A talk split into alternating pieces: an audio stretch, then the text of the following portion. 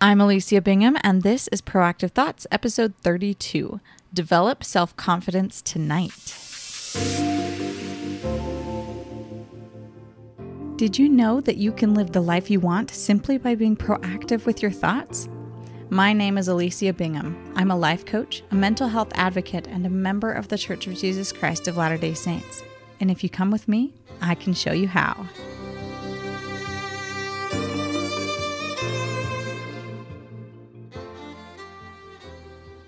Hey everyone! Today I want to give you three things you can do right now to get started on developing your own self confidence.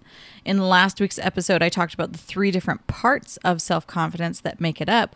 And this week, I want to give you three things that you can actually do to start applying those principles I taught last week. So if you haven't listened to that, head back over and listen to it. But for now, applying these three steps will increase your confidence extremely quickly. However, like I said in last week's episode, it's something that you're going to continue to develop and work on over time, especially for various areas, right? If you want to work on a particular area, you may get good at self confidence in that area and then need to work on another area. But these steps will give you a great jumpstart to increasing your self confidence. It's something you can come back to over and over again. For this reason, I've created a handy PDF guide you can refer to. So if you're more of a visual person, check the link in the description to grab your free copy of that. Now, before I get into the steps, I want to invite you to sign up for a free mini session with me. Get some quick help for any area of your life personalized to your individual situation and learn if what I offer is right for you. Go sign up at binghamcoaching.com. Now, let's dive into the three steps. Step one the 4 1 rule. The 4 1 rule says to acknowledge four positives and forgive one negative every day. Our brains tend to put way more weight on the negative things in our lives than the positive things. If five people give you a compliment one day, but one person gives you a criticism, you're going to focus more on the criticism than the compliments. In order to counteract this in our daily lives and boost our self confidence, we need to be sure we're following the 4 1 rule. Okay? So every day, you want to list out four things you appreciate about yourself or things you did well that day. Then forgive yourself for one mistake you made. For example, you might say the following to yourself, right? Acknowledge your four positives. You say, Thank you for doing the dishes today, even though you were tired. There's one thing. The second thing, I appreciate you spent some time resting today. You needed that nap. That's the second thing. Okay, the third thing, you did such a great job with your attitude today. I appreciate you staying upbeat even though it was challenging. And then the fourth thing, thank you for feeding the kids today. I know you love them very much. Then, when it comes to forgiving one failure, it could sound like this I noticed you yelled at the kids again today when they disobeyed. I understand your frustration and I forgive you. You can try again tomorrow. Now, it may sound kind of funny, like you're talking to yourself, but that's because you do have a relationship with yourself and you want to speak to yourself the same way that you would speak to somebody else, right? This practice of the 4 1 rule, this will cre- increase your self confidence because it improves the relationship you have with yourself. When you're speaking kind words to yourself and acknowledging your accomplishments, strengths, and your weaknesses, you naturally start to improve your overall opinion of yourself. This, in turn, impacts your self confidence in many areas of your life. Now, step two. Step two is to allow your feelings. Part of building self confidence comes when we recognize that we can feel any emotion and that the things we're afraid of happening all come down to an emotion we don't want to feel. Are you afraid your loved one will die? Or that you'll lose your job? Or are you afraid that your spouse will leave you? Or that your kids will fail in school? Why are you afraid of this? You want to dig down deep and find the answer. And you keep asking, well, why would that bother me? Why would that be bad?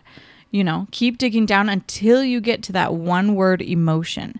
When you dig down, it's because you're afraid you'll feel some negative emotion. You'll feel devastated, betrayed, rejected, distraught, or some other negative emotion.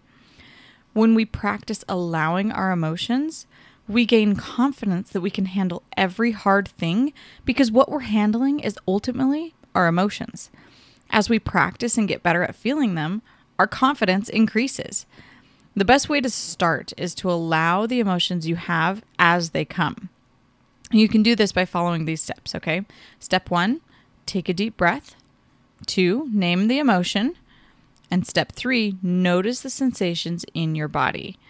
When you feel frustrated, take a deep breath and call it out. This is frustration. Whew, deep breath. Okay, frustration. All right, we're going to do frustration now. Then you focus on how it feels in your body. Is it heavy and hot?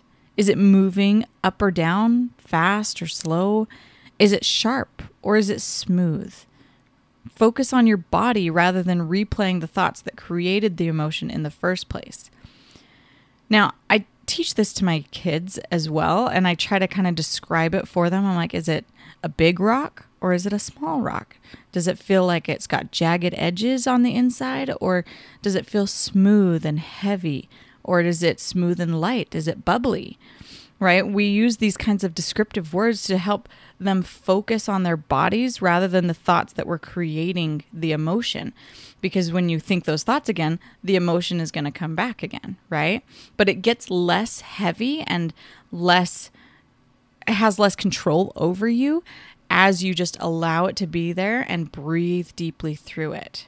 Okay, so you'll do the same thing with any emotion that comes up. The better you can get at allowing your emotions and feeling them, the more self confidence you'll build because you'll recognize you can, you really can handle anything that comes your way. All right. So, step three is to under promise. Under promise refers to your decision to promise less to yourself or others. So, when you start doing this, you'll see progress in your self confidence so fast. You'll feel better and get more things done that matter to you. Under promise means you decrease the amount of things you tell yourself you're going to do. We may do great at this for other people. Like, we may only commit to things we're pretty certain we'll follow through on. Like, if we agree to cover someone's shift at work, we're generally only going to say yes if we actually plan to show up. However, we overpromise for ourselves all the time. We tell ourselves things like, mm, that's it, starting tomorrow, I'm going to stop eating sugar, eat healthy foods, and exercise every day.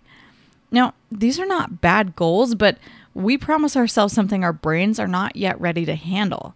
We need to start small. When we underpromise to ourselves, we give ourselves grace. We tell ourselves it's okay to just do one small thing rather than all 20 things, because it is. That's the way to accomplish any goal we set, and doing so builds our confidence. We can start to rely on ourselves because we know we do what we what we say we're going to do, right? We know we'll have our own back. Now there's four steps to get started on this. Step 1, write one or two things you're going to commit to do tomorrow. Only write what you're 100% committed to doing. Less is more. Step 2, follow through on what you said, no matter what. Step three, acknowledge what you did. And step four, repeat steps one through three.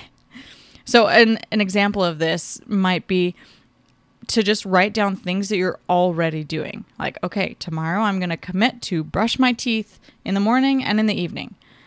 And make it like super easy so that it seems like it's not even going to make a difference. But I promise you, as you tell yourself you're going to do this and you do it, and then you acknowledge that you did it, that will build your self confidence. So then when you want to do something new, you have that self confidence to rely back on. Like, no, I say I'm going to do it, so I'm going to do it, right?